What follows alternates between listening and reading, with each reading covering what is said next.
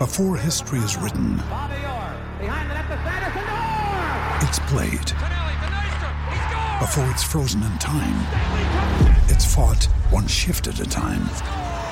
Before it's etched in silver, it's carved in ice. What happens next will last forever. The Stanley Cup Final on ABC and ESPN Plus begins Saturday. Another day is here, and you're ready for it. What to wear? Check. Breakfast, lunch, and dinner? Check. Planning for what's next and how to save for it? That's where Bank of America can help. For your financial to-dos, Bank of America has experts ready to help get you closer to your goals. Get started at one of our local financial centers or 24-7 in our mobile banking app.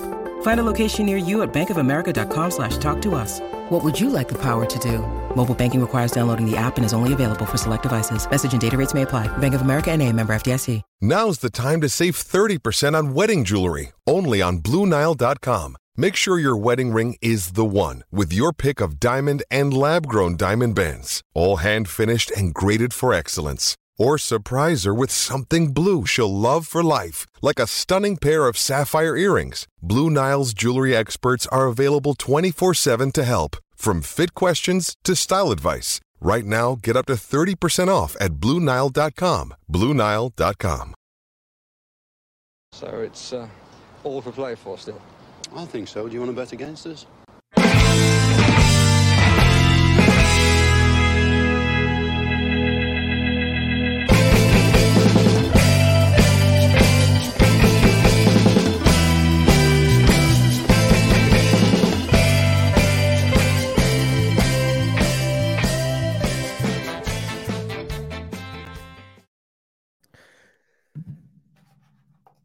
Hello, everybody, and welcome to For the Love of Pomegranate podcast.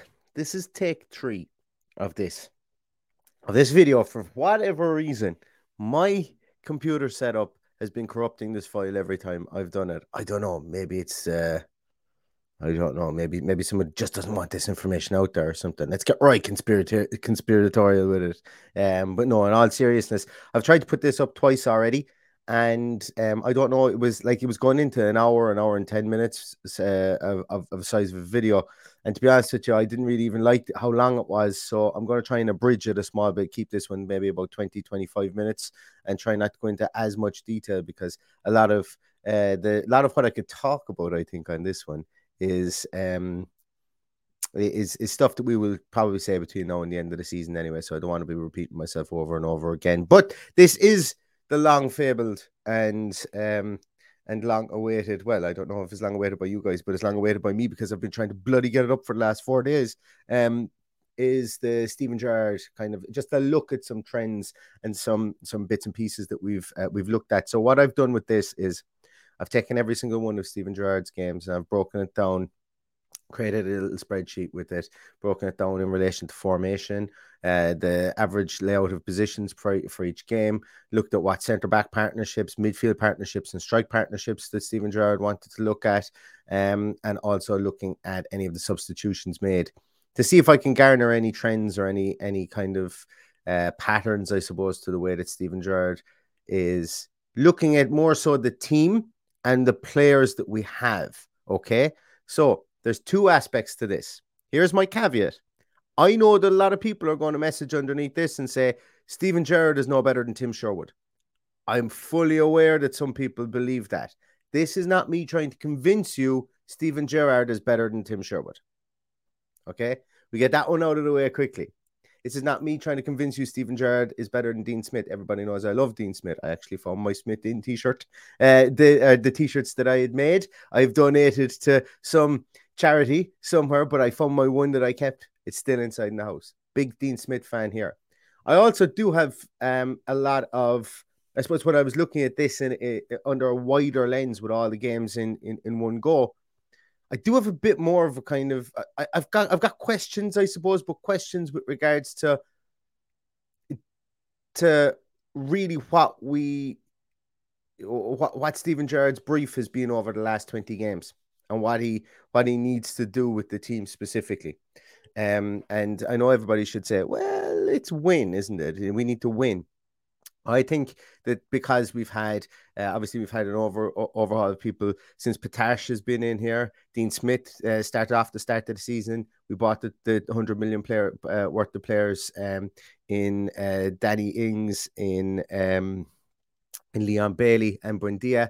And I think what's happening here is that Steven Gerrard has been given his piece that he wanted in Coutinho and in Digne, who I think has been two very, very good signings and uh, he's been made been kind of tasked with figuring out where the rest of the squad fits in to what he wants to do going forward. And that's not to say that he's rigidly going to stick to the two tens or the two nines that he plays, but that's kind of my caveat at the start of this. Okay, so I'm not here to convince you. This isn't a video. It's going to convince you or going to try to convince you. It's going to be some good things I'm going to mention about Steven Gerrard. There's going to be some bad things I'm going to mention, but there's also some hypotheses that I have here as well. You can believe them if you want. It's just based on who uh, who he's played, partnerships he's put in there, and uh, and things that have happened throughout the course of the season.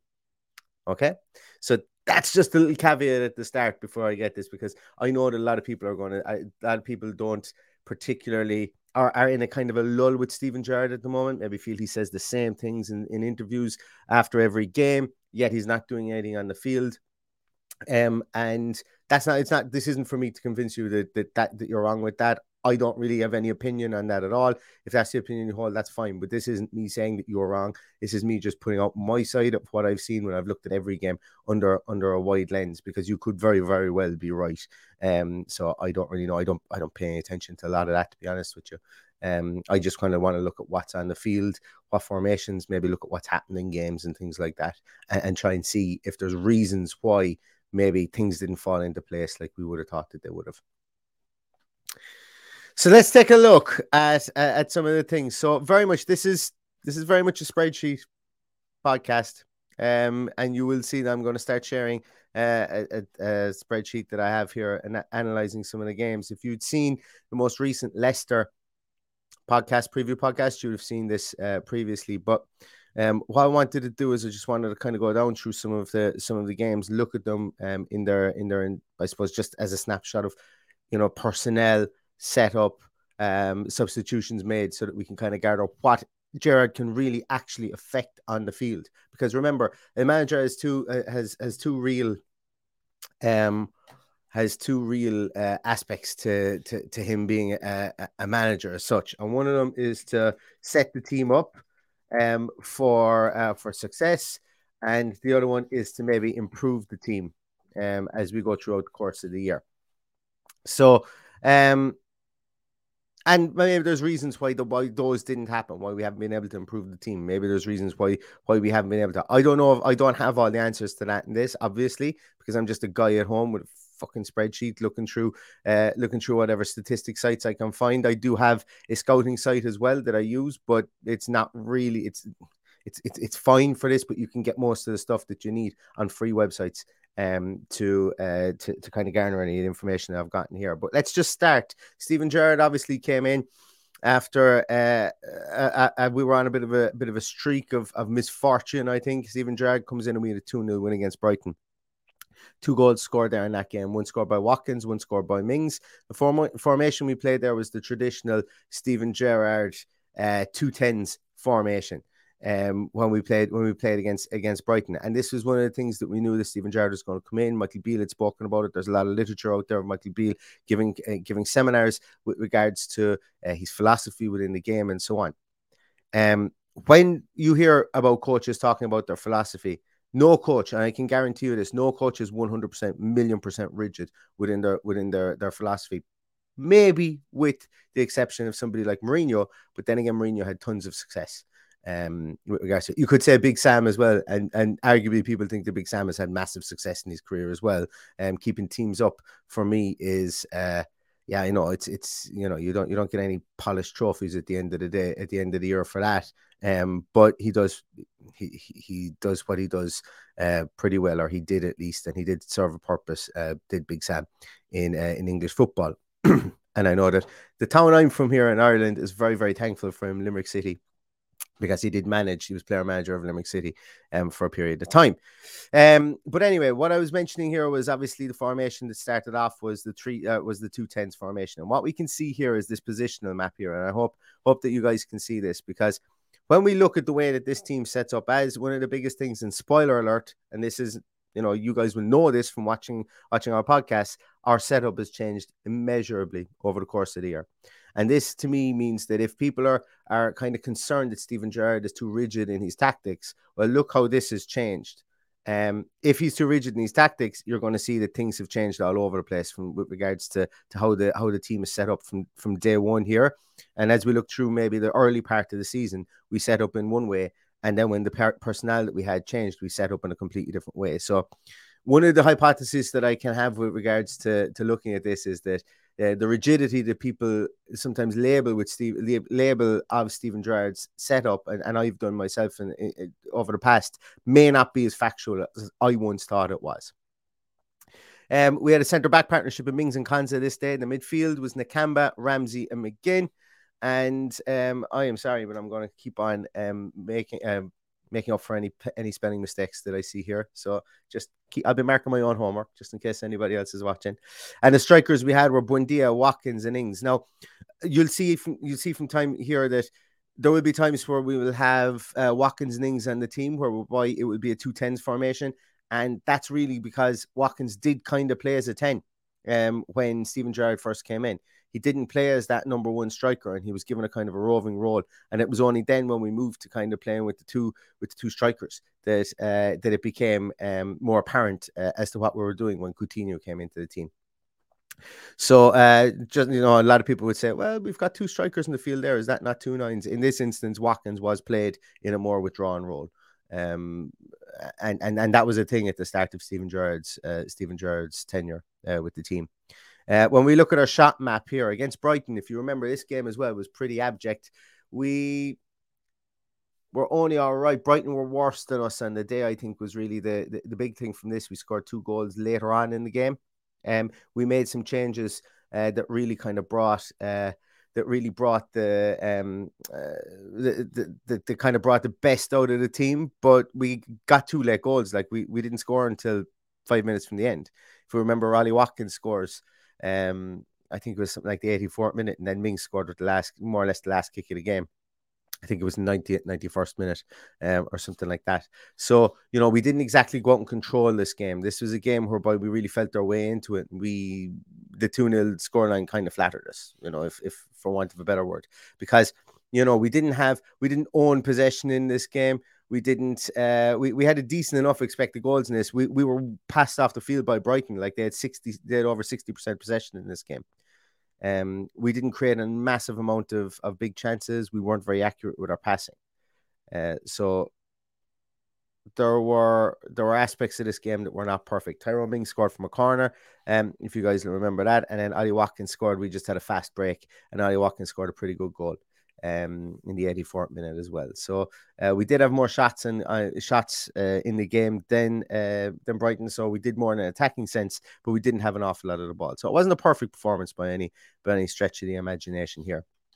Um, one of the things that uh, that you'll see from this game is we take a look at the um, we take a look at some of the substitutions that were made uh, throughout the game. So some of the subs that were brought on there, you've got Bailey was brought on for Ings. Uh, Ashley Young was brought on for Buendia, and Ashley Young got an assist in that game as well. And El Ghazi was brought on for uh, Ramsey. So, do, do, you guys remember when we were bringing on El Ghazi left, right, and centre at the start of the season? Yeah, and, and he's gone to Everton and isn't really getting much of a sniff in at Everton now. Um, but that's the way our first game went. Like our first game wasn't perfect by any means. Stretch of the imagination. But the biggest takeaway from this first game was for me is our positional setup here. And you look at it, Nakamba is fitting in as a sec- as a third centre half, and, and we, you know, that that was pivotal in the way that Steven Gerrard, um, Steven Gerrard did did want us to set up at the start of the season. We can see our fullbacks went high, but they didn't go massively high. Yeah, they went as they went as far as the, as the um, as the halfway line, we can see that we have a wider base in midfield with regards to McGinn and and Ramsey. We can see that they're a bit wider. Yes, we're conceding a lot of space in the middle of midfield, but we're also kind of uh, it's like the flying V formation. If any of you have seen Mighty Ducks, the film, uh, that's the way our attack kind of uh, filtered out. So we were able to protect the fast break coming into the middle of midfield. We had men back with regards to Nakamba, uh, Doug, um, Mings and, and Konsa, and we can see that we aren't we're not we're not exactly a low block here when we're when we're defending, but we're not exactly really high pressed up as well. You know, we have players back there that can um they can fill in. So the structure of this for me is okay. Yeah, we're giving giving we're conceding uh, places in the midfield or conceding space in the midfield, and like this is why Aston Villa kind of want to get we want to get a team kind of set up like this so that we can get Coutinho on the ball in the middle of the field here. Um, it worked out well for us against Brighton. They didn't really have that X factor player that could come in and get uh, and get somebody on the ball. They um, gosh, I can't remember who was playing kind of in a in a more advanced role for them that day, but uh, they had the likes of, I think Lallana was behind Trossard that day, and they really wanted to kind of stifle us. They had uh, and Gross um, in the middle midfield alongside Bissouma, but Bissouma passed the ball all day long, and he had one of his better, more metronomic games that day. So that's the first day against Brighton. Big takeaways for me were the setup that we had there, the fact that things didn't go right. We had a small change in, in personnel. Ashley Young came on, we scored a goal, and then we scored from a corner as well, which is something that we had lacked because we started off the season scoring lots from corners. Uh, Crystal Palace then next, the 2 1 win. Matty Targett comes up from out of nowhere and scores a goal. Uh, John McGinn um, is also uh, a man possessed and scored a goal in, in this game. Um, when we look at it, this was this game was a bit weirder because we seemed to play. Arguably, we could you could say that we played two wingers in this game. And the reason that I'm going to say that is, yes, they didn't set up as two wingers; they kind of set up as two tens, but they were tasked with breaking wide in this. So this positional map, you see me talk about positional maps. They don't tell them, they don't tell absolutely 100% full story. So this is the average position, average position of the players. So what we can see here is that we've got Leon Bailey and we've got Ashley Young in the middle of midfield here. Neither of the two of those would really be known as tens. They're more wider players. They did break left and right, you know, during the course of the game. I've put I've so that, I, I'm I'm classing this as a two wingers setup, even though it isn't. Okay, completely understand that two wingers isn't something you're going to see massive massively throughout here. But way we played this is we condensed it in the middle of midfield. We broke wide against against Crystal Palace, and we attacked down uh, we attacked them um, down the wings. So that's something that we did do. Um, I suppose in hindsight, I probably would change this to two tens, but uh, the way we played was more with more with their with two more traditional wingers that were starting off inside and going wide. Um, probably a small bit more traditionally the way that Steven Gerrard played with Rangers. Actually, if you think about it, his two tens would start off would start off very very narrow, and they would break wide. Um, with, with, with Rangers as well. Another huge thing that we see here is watch how far back Nakamba is. Once again, he's in between. The spacing between defense here is beautiful, absolutely beautiful. Like, look at that spacing. Nakamba's almost playing as a third centre half. Matty Cash isn't tasked with going too far forward. Here, we've got a nice little block set up here um, between our, our, our uh, McGinn and Ramsey once more. Um, centre back partnership is McGinn and Konsa, Nakamba, Ramsey, uh, or sorry, Mings and Konsa, Nakamba, Ramsey, and uh, Ramsey and McGinn are the midfield partnership, and then Young, Watkins, and Bailey. Looking at our shot maps, a couple of concerning things with our shot map is that we didn't get too many shots in and around the box. Like who's shooting from out here is is uh like that's that's a worry that people are shooting from that type of an angle because you know if we are creating these uh, these chances that we need to create well then we shouldn't be shooting from out there. And if i remember rightly that was ashley young in the 24th minute had a shot there but it was saved. So our two goals came from Matty Targett scored from a corner and uh, john mcginn scored a perler from uh, with his left foot uh, from regular play um, I think it had a tiny XG. Now, once again, Targett scored in the first first half very early on, the first 15 minutes, and um, uh, McGinn scored late on in the game to kind of wrap that one up for us because, as we know, Crystal Palace did come back with a goal from um, from Gray uh, in 90. Ryan Reynolds here from Mint Mobile. With the price of just about everything going up during inflation, we thought we'd bring our prices down. So to help us, we brought in a reverse auctioneer, which is apparently a thing. Mint Mobile unlimited premium wireless. Have to get 30, 30, bit to get 30, bit to get 20, 20, 20, bit to get 20, 20, bit to get 15, 15, 15, 15 just 15 bucks a month. So, Give it a try at mintmobile.com/switch. slash $45 up front for 3 months plus taxes and fees. Promo rate for new customers for limited time. Unlimited more than 40 gigabytes per month slows. Full terms at mintmobile.com. Plus minutes. So it was in injury time. Um, he scored from a set piece there as well. Once again, we were passed off the park. Ball possession was 63% Crystal Palace, 37% Aston Villa. So Gerrard came in saying he wanted to, wanted to dominate possession. He wanted to shore us up at the back. Started off being well shored up at the back. Our possession stats weren't there. And, uh, you know, we kind of once again, we won this one without playing massively well. Marvelous Nakamba was fantastic in this game. John McGinn was very, very good in this game. It was one of his better games. Um, and and the two fullbacks played excellently as well in this game too. Uh, looking at some of the substitutions made, Douglas Luiz came on to replace uh, Jacob Ramsey. El Ghazi once again came on to play, replace uh, Bailey, and Buendia didn't start this game. He came on to place Ashley Young. So when we looked at the starting teams uh, in Gerrard's early uh, early tenure, we see that he favoured experience and people who come in there maybe get his idea ahead in Ashley Young over the likes of Buendia, who was going through a bit of a rough patch that se- that time of the season. Moving on to the Man City game. Oops, where am I? Sorry there, guys. Moving on to Man City. So Man City are here. Uh, we lost this game 2-1. It was a home game once again. Watkins scored the goal in this game. This is the game where Carney Chukwuemeka had uh, had uh, was true on Alisson in the last few minutes. Did uh, Alisson pull out, or sorry, not Alisson, Ederson pull off a brilliant save. We played with two tens here again. Um, and uh, this this was a more interesting setup, I think, uh, that we had seen in a long time from the um, from um, Steven Gerrard because you know the the we played Douglas Luiz an awful lot further forward. Like once again, look at our setup here. Our setup here is just really good defensively. It's really good. There's no kamikaze in, in, this team here. We have our almost like a flat five at the back, and we we played well against Man City here. Douglas Luiz is further forward than we normally we normally see him. Look at him here. He's in around Buendia. Realistically, I suppose if you had to be really realistic about this, we played a four-five-one with Watkins kind of almost isolated up there in his own. We did have the pace of, of Bailey in here on the right hand side um, to help out, but John McGinn was very much uh, helping here uh, on this to, to maybe nullify the likes of uh, I think Cancelo played in this game and uh, and and their, their their winger prowess that they would have. But unfortunately, we didn't win this game we didn't win this game, but we did have some shots, and we did have quite a few shots uh, in the game. Um, one of the big things in this though was that we had players injured. Players got injured, and and and they got injured at inopportune times. So um, Leon Bailey got injured in the 31st minute. He wasn't exactly playing brilliantly, but he wasn't playing poorly either when um when he was on the field. So he was he was he was, he was doing okay, you know. And and it was uh, his pace. We lost his pace, and Ashley Young came on for him um, on the on the 31st minute. Bernardo Silva scores then the 43rd minute, uh, which was a real uh, sorry, Bernardo Ruben Dias scored in the 27th minute, and then Bernardo Silva scored the cracker. Then just on the stroke of half time, which was a real gut check for us because we come back into we looked like maybe we were getting in there at 1 0. Uh, things weren't going massively well for us. Second half started, we scored almost straight away from Ollie Watkins brought on Chukwuemeka, who came on for Matty Targett, which was an intriguing substitution considering we were taking off our left back and bringing on a more forward thinking midfield player in that, that instance. So we brought on Chukwuemeka for Matt Targett and Morgan Sanson came off the bench as well for Marvelous Nakamba in the 77th minute. Um, our old friend Jack Grealish came off the bench in the 87th minute too. As I say, Chukwuemeka missed a chance in the very last moment uh, for that one. So uh, it was a great save, should I say, that, that, that Ederson made. He didn't miss it. It was a great save.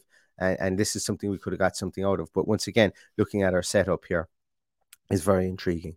Uh, Leicester, once again, Leicester was a win for us, 2 1 win. Very much the set piece uh, situation here. I went through this in the Leicester preview. I'm not going to go through too much here. Konsa scored two goals. We played with two tens. Our defensive setup looks really good here again, although there are gaps here. We defended back a lot further, further. Um, we pushed back with our with our defense. I would imagine that was to try and stifle any attacks from the likes of Harvey Barnes um, and his massive pace that were coming because he did score early in that game.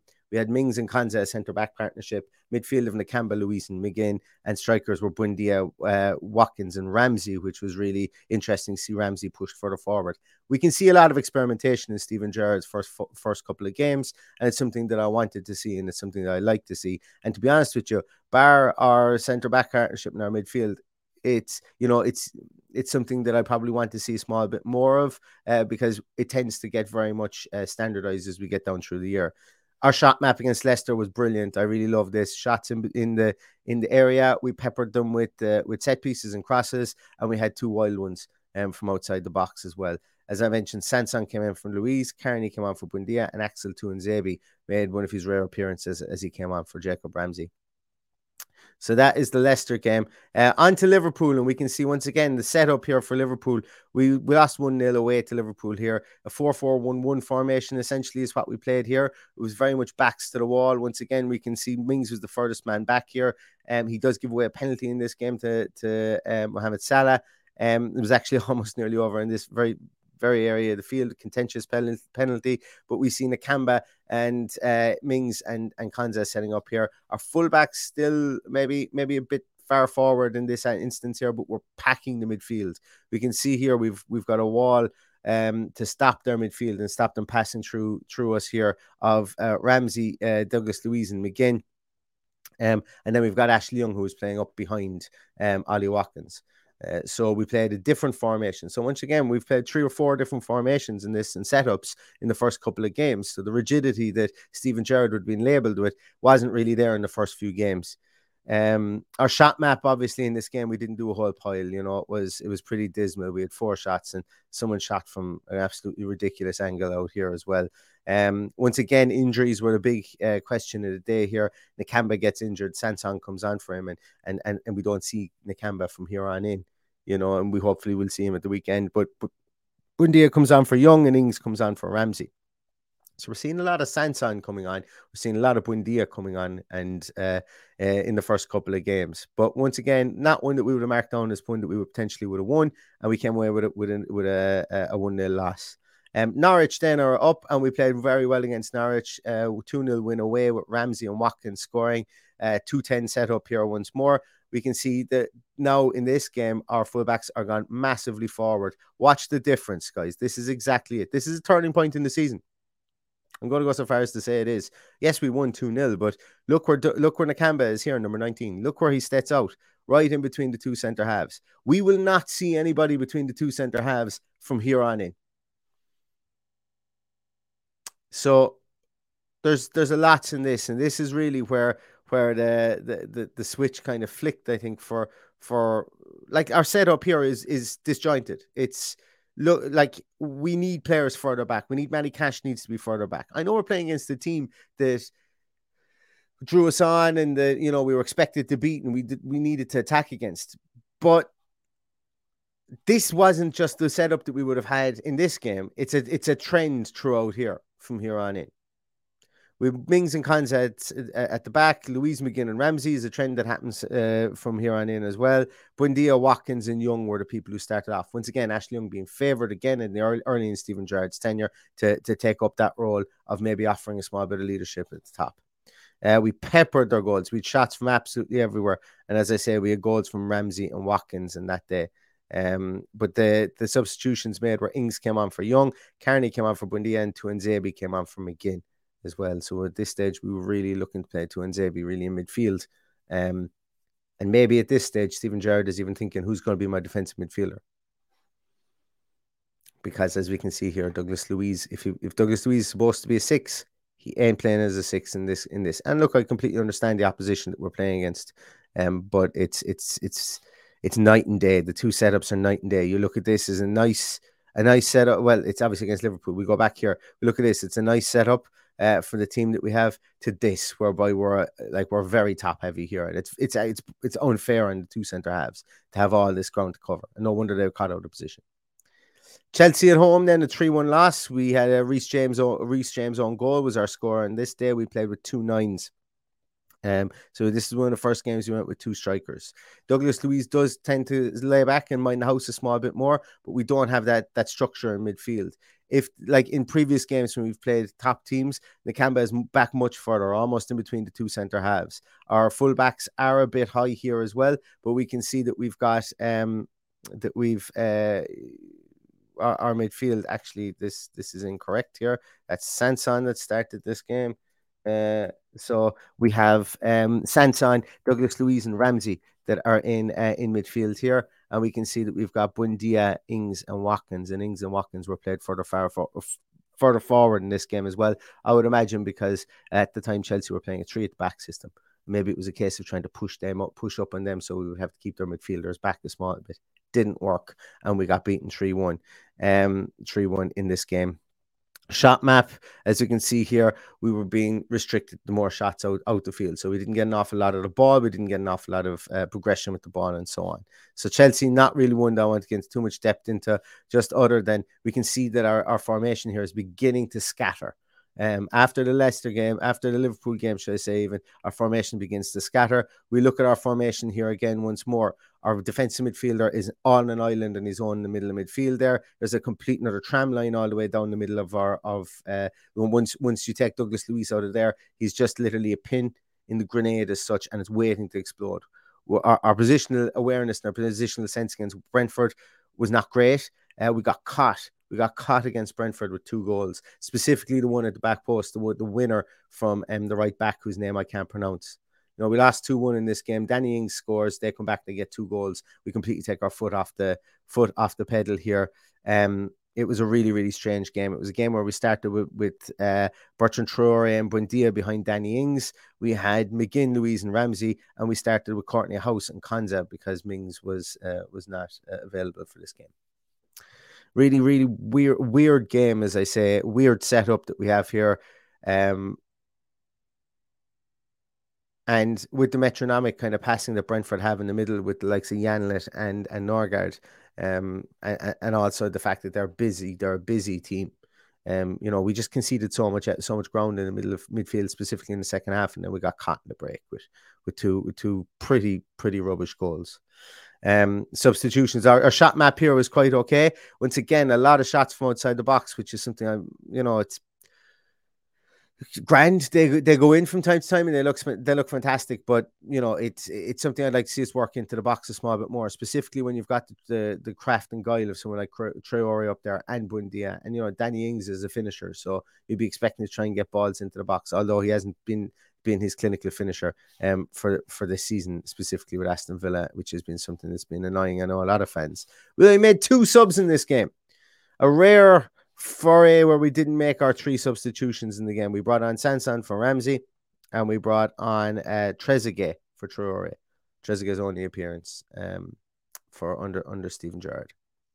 With threats to our nation waiting around every corner, adaptability is more important than ever. When conditions change without notice Quick strategic thinking is crucial, and with obstacles consistently impending, determination is essential in overcoming them. It's this willingness, decisiveness, and resilience that sets Marines apart. With our fighting spirit, we don't just fight battles, we win them. Marines are the constant our nation counts on to fight the unknown, and through adaptable problem solving, we do just that.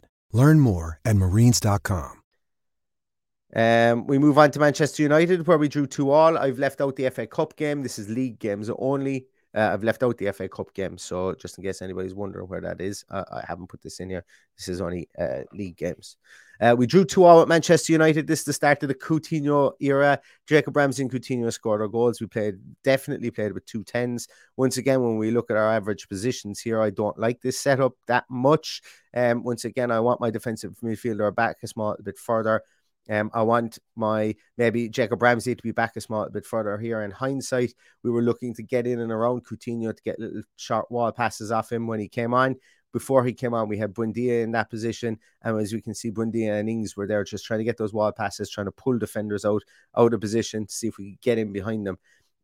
It didn't really work. Didn't really work, and it waited for us. We had to turn it on when Coutinho came on. We really turned on the style, and, and we we could have won this game, um, three two uh, for sure. But once again, looking at our defensive setup here, there are questions, there are holes all over the place. And to be honest with you, the amount of work that McGinn, uh, that Mings and and Konsa have to do, um, if there is a if there is a quick break or if there's a long ball over the top here, and if it, like they, they have no margin for error, and that's not it's not fair in the centre half partnership. It's completely different. Once again, when we if we were to look back at the Leicester game, it's completely different to how we set up there. There is a margin of error. There's someone back there that can mop up the ball. The gap, the spacing here is not great. Not great once more. Um, Lucas Digne played this game also. We can see um, that he is further further up, and he's always been tasked with with doing absolutely everything on that left hand side. Which, in hindsight, as I say, I like him. He does an awful lot in an attacking sense, um, and he does an awful lot in a defending sense as well. But I think I think we're going to need to get him more help over there in time to come, specifically with the attacking side of things, because uh, he just can't be allowed to go that far far forward um, on a regular basis, specifically against every single team, because we're just everybody wants to go forward Uh, and, and it's a trend that's creeping in since the Liverpool game. We can see it here. So, uh, shot map was really good against Manchester United in and around the box. We were working targets, we were working shots, um, and uh, it, you know a lot of that was in the second half. We had Kortney Hause come on for Konsa, who got injured in this game. Coutinho came on for Sanson, and uh, Carney came on for Ings later on in the game as well. So once again, we're seeing different substitutions come on here. We're seeing different people start, and there is an element once again of less rigidity and trying more players in more positions um, which you know I would have expected uh, from somebody like Steven Gerrard when they came in, not knowing the full team.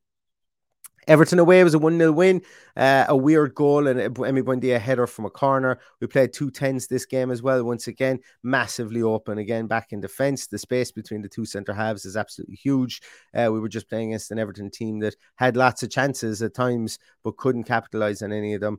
Um, once again, I'm, it's going to be continual here. The Douglas Luiz position should be for, further back here to make me feel a small, small bit safer about the situation.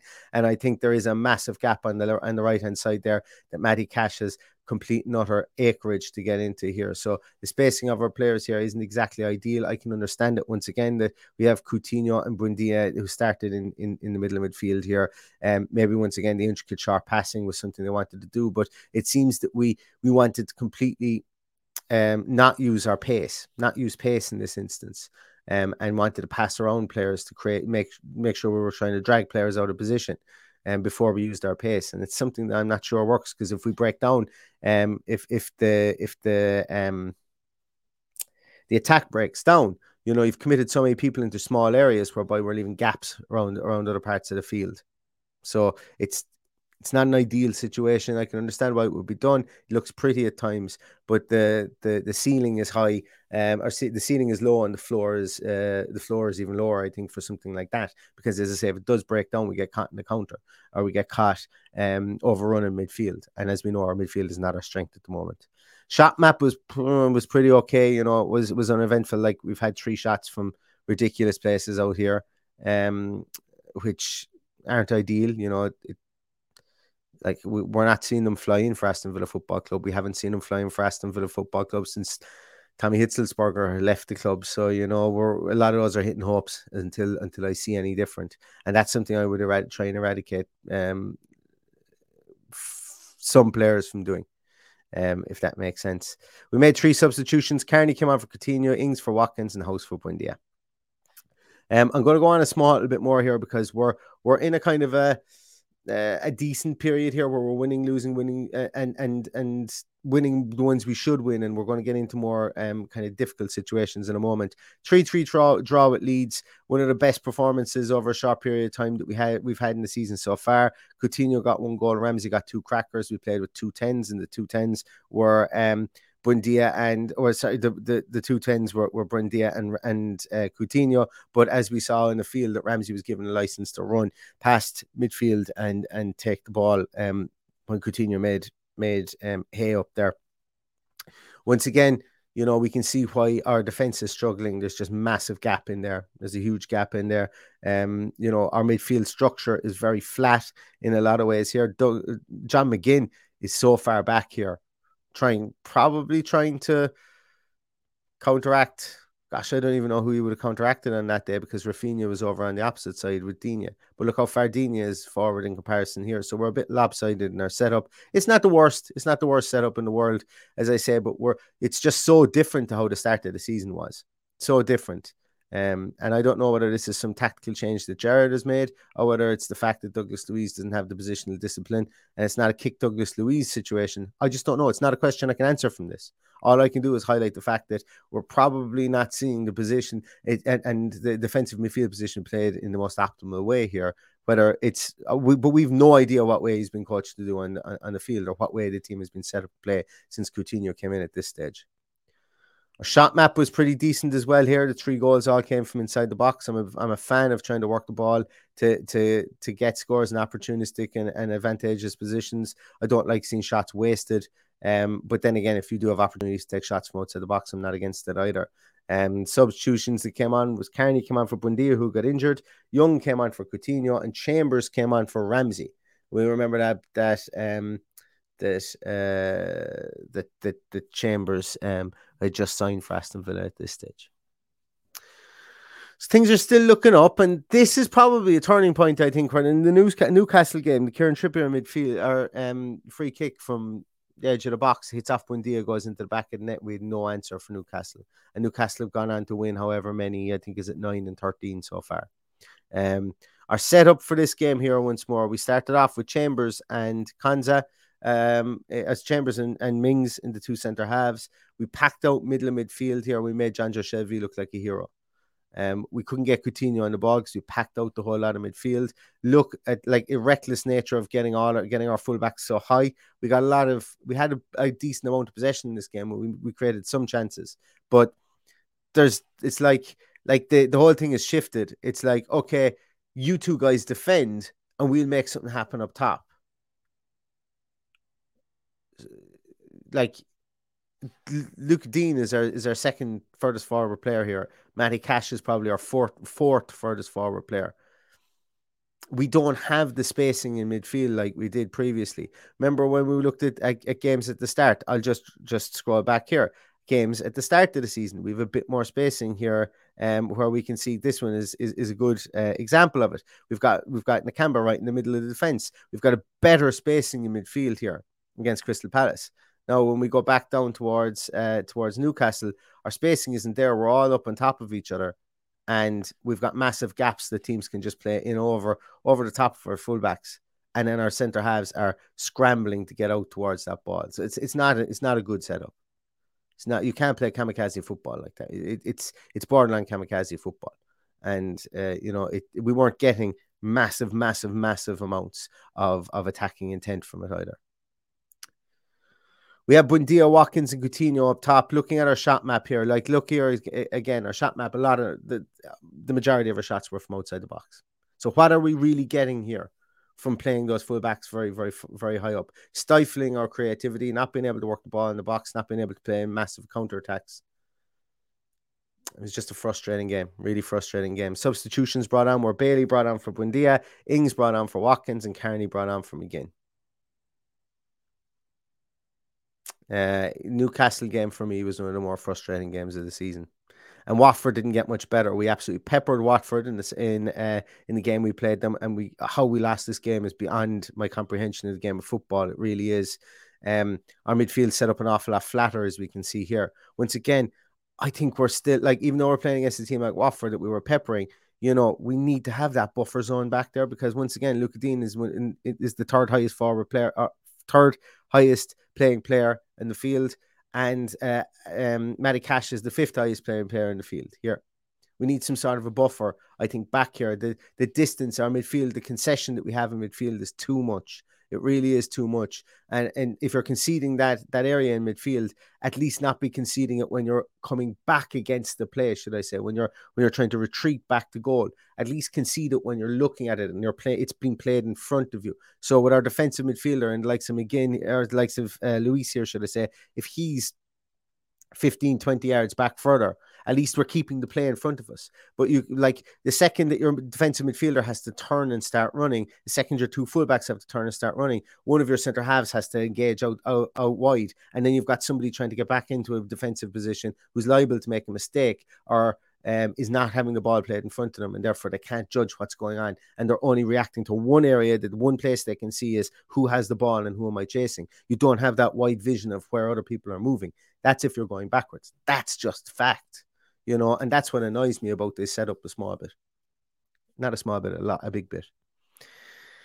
Um, our shot map, look at it. Too many to mention, to be honest with you. We had tons of shots from outside the box. We had tons of shots from inside the box, but the one shot that mattered was the was the the goal that Watford got and and it was a sickener. It was a real cruel blow. And uh, you know, Watkins came on for Luiz, Young came on for Cash, and Bailey came on for Buendia. We went for it. We pushed a lot of forward players on, and we got caught in the break. And I think it was naive from the, the, substitutions that were made here that you know we come out of we came out of Newcastle game with a draw, we come out of Watford game with a draw. Yes, we would have drawn three games in a row, but I think people feel a lot better about those two games obviously, because we would have picked something up in them. And this is where we need to turn these losses instead of going gung ho into draws. Came back against Brighton, the team we've liked to play an awful lot. We had Cash and Watkins score. We played two two nines in this game here. Uh, once again, our midfield is a small bit a small bit scattered.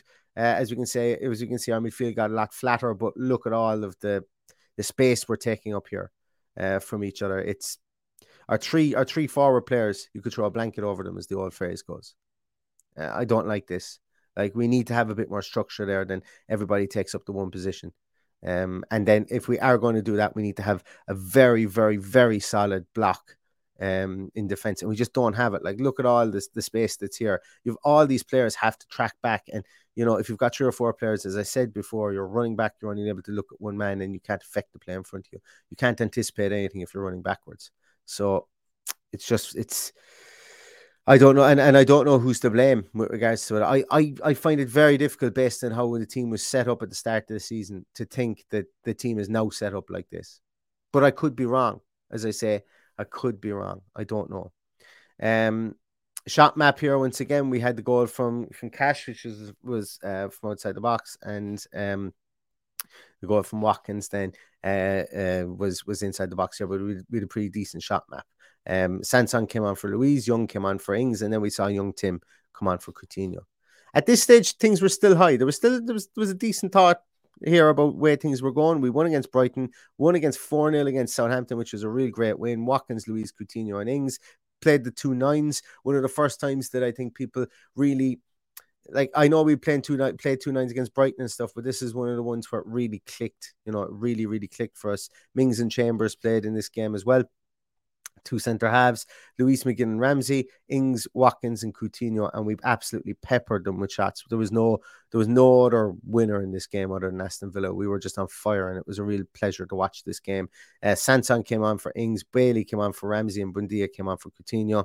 We were a lot more open once again. As I say, we're still we're seeing the the, the gaps and the and the spacing between our two centre halves is far too much without having that defensive midfielder in there. But this worked for us, and you know, this is one thing I'm sure Steven Gerrard will point to is that when it works, it works really well, but when it doesn't, it's absolutely dire. You know, we get caught badly and our defenders make mistakes. And, you know, you can talk about, oh, defenders are making mistakes. They shouldn't make mistakes. But like the fact that they're being left so open and wide, um, you know, they have to do something. If they don't go to somebody, they're making a mistake. If they do go to somebody, they're making a mistake because they've they've got so much yard, so much yardage to cover up for. Our midfield needs to do more and defensively, and it ju- it's just apparent when we see the setups. It really is. It's just so apparent. And we move on then to the Leeds win 3 0 away. I think we're on the crest of a wave. Coutinho, Cash, and Chambers. We'll never forget that goal from Chambers that he scored. We played two nines again here. Set up very, very linear in midfield here. Once again, Luca Digne really, really far forward. Don't have that that defensive midfielder here, but you know, we do have two people kind of picking up the ball in middle of midfield. Once again, when it works, it works really well. We've scored two goals, we've scored four goals, we've scored three goals. You know, nine goals in three games. That's that's that was big for us at the time. Things were really looking up, and this this two nines was working, and we were kind of getting away with it at the back because of the fact that we, you know we we still didn't have that defensive cover. Maybe it was because Chambers was in there and he was a bit more mobile, mobile alongside Mings. I don't know. I don't know. And I'm not going to castigate Konsa because I am a big Konsa fan as well. But looking at this setup here, and once again, it's horses for courses, and we're playing against a team that plays a very high line. And we went out there and we really schooled them in that game. You know, our shot map was pretty, was really, really good. Look at it. You know, we, we, we had shots from from literally anywhere, and we were we were trying to trying to score goals and creating good chances. We saw Sanson again, we saw Buendia for Coutinho, and we saw uh, Ashley Young come on for Douglas Luiz. And it's at this start, this point here that the wheels are starting to fall off. The game against West Ham, we thought we could go in there, we could get something out of it. West Ham were poor. They brought on Yarmolenko, he scores, and uh, you know we really don't have any answer for that. We played with the two nines again. You know what? The strange thing about this is we set up our team brilliantly this day brilliantly. And we stifled West Ham. West Ham didn't have an awful lot of attacking intent. They, they brought off Michail Antonio. They brought on Yarmolenko. It was when they got the goal, they got belief, and then they could run from there. And once again, excuse me, once again, Mings and Chambers did really well. They stifled Michail Antonio. I know he hasn't been playing brilliantly every, of, of late, um, but still, he's a handful to deal with up there. Um, our shot map was really good. We worked the ball into the box. We had chances. We had chances. The goal that Ramsey scored was an absolute banger. I know we were 2 0 down at that stage and bring it back to 2 1, but it was a really great goal. We Lucas Digne got injured early on in this game. He'd go off with it with the with the hamstring injury. Uh, Ashley Young comes on at left back. Um, Bailey comes on for Ings and Buendia comes on for Luiz. So we kind of had to chase at this stage when we were bringing Bailey and, and Buendia on um, later on in the game. Again, we should have at least got a point out of again you know, and you're turning losses into draws. It just there's a feel good factor about things. Like if we're 1 0 down and Ramsey pings that one into the top corner with only three or four minutes left, excuse me, I can't remember when it was, you know, we feel a awful lot better about this game. But it's not. It's a 2 1 loss, and we feel like we've chucked away at least one point, you know, because West Ham didn't play really great against us. Go on to the Arsenal game completely let them do what they wanted in the first 20 minutes and only started to attack in the last 20 uh, and to see if we could get something back. The goal Saka scores, Saka, um, Saka scores is really preventable goal. It comes from a free kick that probably shouldn't have been given, but we completely tuned out for the free kick. Emi Martinez gets stick for not saving it. It comes through a forest of bodies. That's I'm I'm not too concerned about that. Um, you know, it was a good strike. It was, you know, it was an opportunistic strike. I, I don't really blame Martinez for. I blame us more so for the fact that we literally just uh, stood back and applauded Arsenal for the first 25, 30 minutes. Our setup was only okay. Putting Ashley Young that high up in in, in a defensive position for me is a bit mad. Uh, uh, Jacob Ramsey played really well, I thought, in this game. Um, he is, you know, he's ta- we're tasked with trying to plug this here with three players. It, it's like we're not really sure what we're doing here in midfield, and we're following players around. You know, these maps can kind of tell a story about where we're dragged out of position too. This very much looks like we're dragged out of position in a lot of in a lot of instances here. When you need mealtime inspiration, it's worth shopping Kroger, where you'll find over 30,000 mouthwatering choices that excite your inner foodie. And no matter what tasty choice you make, you'll enjoy our everyday low prices, plus extra ways to save, like digital coupons worth over $600 each week. You can also save up to $1 off per gallon at the pump with fuel points. More savings and more inspiring flavors make shopping Kroger worth it every time. Kroger, fresh for everyone. Fuel restrictions apply because traditionally we just haven't set up like that. Even even when we were playing well and when we're not playing well, we haven't set up like this. We're being dragged out of position. But fair play to Jacob Ramsey trying to do something. We've seen him play in a in a forward ten position. We've seen him come back help out as a six here. We've seen him play as an eight. We've seen him play a bit, a bit further wider this season. He has been probably our standout player of the season so far. And uh, you know, you'd expect a 19, 20 year old maybe to be dragged out of position from time to time because these only 19, 20. It's the it's the more more senior players that we wouldn't like. What's Buendia doing back here in a sixth position? Is is he being tasked to that? Is he being tasked to, to follow somebody? You know, I, am not quite sure. They would have set up with Partey and and I think it was Xhaka played as their two um their their two defensive midfielders here. We we seem to give them time and space, and they're not bad footballers. And if I remember rightly, Thomas Partey had a fantastic game this game this day too. Our shot map was meager. Our shots inside the box came at the end of the game. You know, we probably could have got a one all draw out of this. I think we would have been fortunate to do so. But uh, the substitutions that were made were Traore came on for Ramsey, Bailey came on for Bundy, and Ings came on for Watkins, you know, in this game. So we're beginning to see, you know, it's a case of let's throw attacking talent at, at, at the field as opposed to maybe let's look for a, a statistic or, or, a tactical change that we can make to shore us up and maybe create a better fluidity and transition of attack as opposed to let's bring on pace and, and another striker. I'm a bit concerned about that. You know, I don't know. Do we have that player that can come in and dictate pace in the middle of midfield and and and, and draw people out? Can we change that tactic on the fly? I think this game showed that we we did come into it when we tried the attacking talent, but uh, when you look back at other games like the Watford game, it shows that we can't really just turn on that that guile when we need to do it. Uh, Wolves again, not going to spend too much time here on Wolves. We were dating to the cleaners against Wolves. Um, wasn't a really, really we had a lot of shots against Wolves, should I say? You know, Watkins scored from the penalty spot at the end. Another game we probably could have got a draw from. It would have been a snap, a smash and grab draw, absolutely, because Wolves were just so on top in the first half. Um, but like our, our, our setup here, John McGinn was playing as a six this day. We started with with Bailey and we started with Sanson in, in midfield too. Um, you know, once again, I'm not quite sure that the midfield looks very jointed there. Um, we played with Bailey as a t- uh, uh, up top as a nine. He was the furthest for- forward player. He was pretty ineffectual. Couldn't get his pace going at all. You know, and we couldn't get his pace going because we we couldn't get a, a foothold in the game. We couldn't get a foothold in the game at all. Uh, Lucas Digne goes off early. Ashley Young comes on. You know, stifles. I think that really does stifle us, to be honest with you. And you guys will know that. And I'm not going to go on like broken record. When Lucas Digne does have to go off and Ashley Young comes on, we do get less product productivity or production from that left back position. Uh, specifically in an attacking in an attacking sense. Uh, next, then we're looking at Spurs, which is the last game four 0 I'm not going to spend too much time on this. We were all over the place, to be honest with you. Ashley or um, not Ashley Young. Um, Harry Kane could have his uh, could have his way with us. Was just dropping off into this position once again. If Douglas Luiz has the play in front of him, and we have somebody else back here in in this position, look how crowded we are. Look how far forward Lucas Digne is. It just doesn't make any sense. This does not make any sense. It doesn't make any tactical sense. And yeah, we did play brilliantly at, at times, and we can see we, we created a ton of chances. But the goals we conceded, guys, were because of this back here. We need to fix it. It's just like it's no point creating 30 chances in the game if we if we have a big fat duck egg against our name at the end of it and they have a big four in against their name. You know, it means a hill of beans if you do that. It means nothing. Absolutely nothing. It's a moral victory, and no one wants that. You know, hunker down if you need to. Bring back bring back your defensive midfielder. Get more structured in defense. Find we've enough good players that we can find a way to create width without Luca Digne being the third furthest, furthest man forward or the second furthest man forward.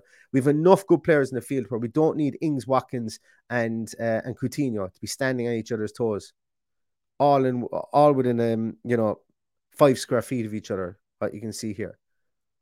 We're taking our good players out of the game by bottling the players up ourselves, is what we're doing.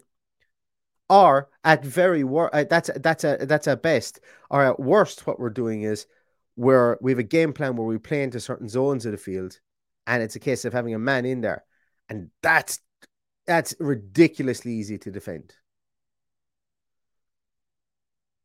So my takeaways from this, guys, from looking at the positional analysis and everything here, is that the massive drop off in our structure from begin when Nakamba isn't in the team. It's not just something people are saying; it's actual fact.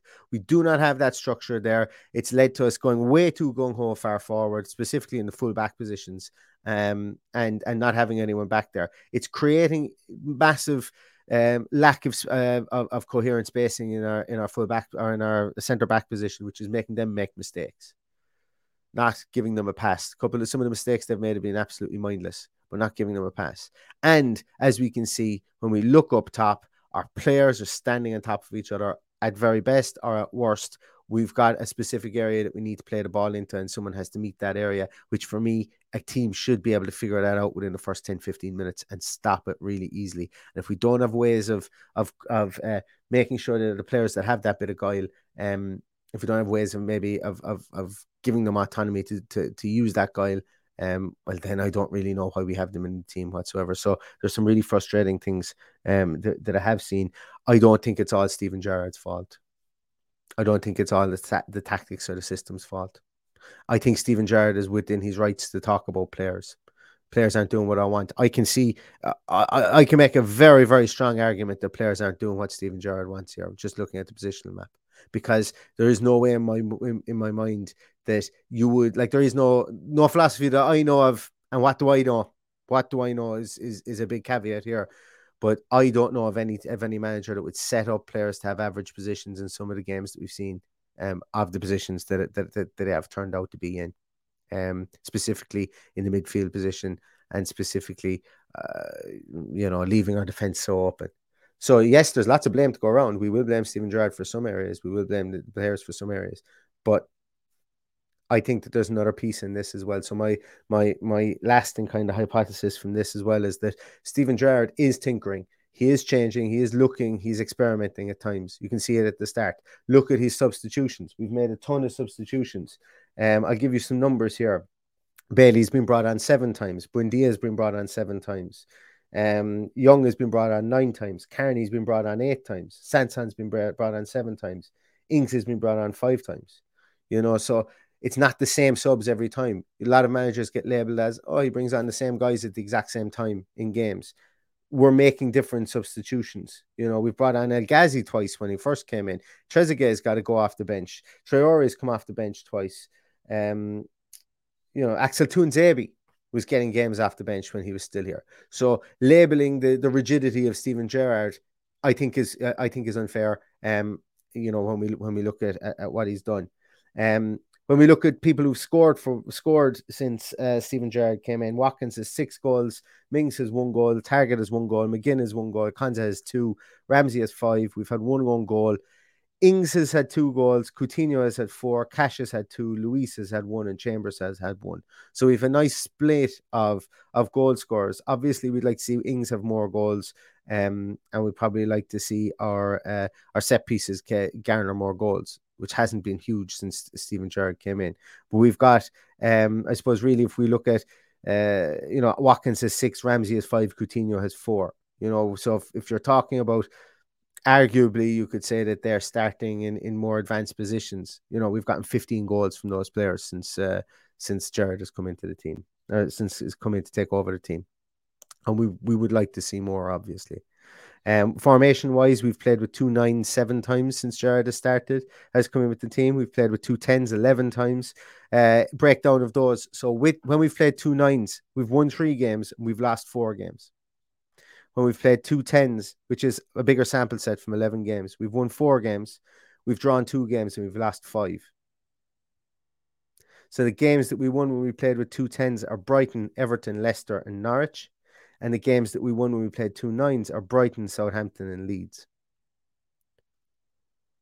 Um, it's a really interesting one. Like a back, our back partnership, our, our, our back two partnership of the twenty games that we've uh, that we've played under Steven Gerrard, Mings and Konsa have started twelve of those games.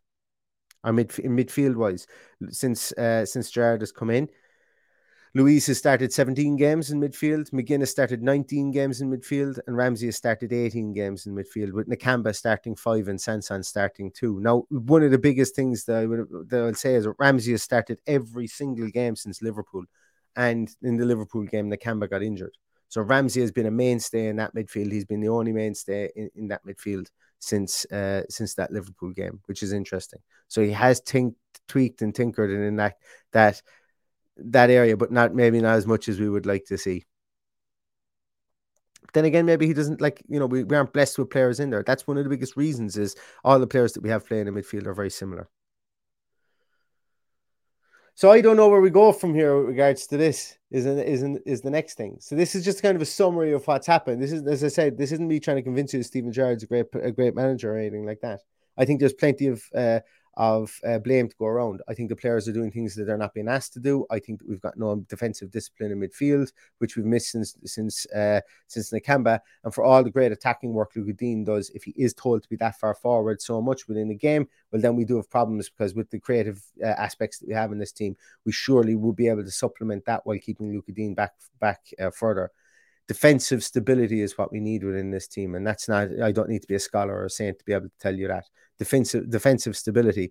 And I think that, you know, maybe we will see this if we go back to the days when Marvelous Nakamba comes back into the team and potentially comes back in this weekend. If we go back to the days where we start setting up like this, we could be an awful lot more of a solid outfit and it could give us more space and time for our players up front. Um, to be able to get on the ball and, and to try and work their magic for the likes of Coutinho, uh, Buendia, Ings, and and and Watkins. I said I was going to do this over 20 minutes. I failed, and I'm now back into the one hour territory again. This is my third time doing it. This is my third hour of talking about this. So, um, thank you so much to everybody for for watching. I'm not going to go on a big, uh, massive tangent to finish off this. Really appreciate everything you do for the podcast. Um, if you could really like this, I, I, would really appreciate it. Also, if you could listen out for um, audio, uh, our audio podcast and Spotify um, on on Apple Apple Music, wherever you listen to podcasts. We'll be doing more audio podcasts as we ramp up our content into the off season. So please subscribe on our audio podcast as well. Really, really helps us out. So if you are a YouTube listener or YouTube watcher, um, some of the some of the podcasts in the future, um, at least one a week will not be on YouTube. It will be on um on on audio podcasts. So uh, you know, please help us out in that as well. And all you got to do is download it and and and you can listen to it through there. It costs you nothing to do so. So thanks very much, everybody. This has been a, a tiring, uh, but I like to think it's been an in depth, and I could have gone on and spoken about an awful lot of things, a lot more things here. I got into the statistical analysis of it a small bit more, but just looking at, I suppose, the teams that we put out and the and, and the formational setups and what I can kind of draw from it. I hope this has been been good for you guys. Um, I'd love to have actually had this more interactive with people asking questions about the games to see if we could answer them. I could have gone over some games too quickly. I mean, I've gone into some detail on other games. So, um, you know, when the season is over, we will go back and look at maybe some games that we think have been turning points within the season. Ideally, one of those I think is going to be when the Nakamba gets injured, and then we look at other ones then from there on in. But uh, for now, this is going to tie up the Steven Gerrard season so far. Hopefully, we see um, we've got other things to talk about in the last six games as we rocket up the league, and hopefully, we can finish this with a flourish. But until then, guys, we will be, we will be back um, with another podcast on Friday. Uh, we will be doing the team sheet tension with the Villa View on uh, Saturday, which will be live here on our channel and on the Villa View, so you can watch it on both of those channels as well. Thanks very much for everything you do, guys. Give this a like. And lastly, all that's left to say is up the Villa.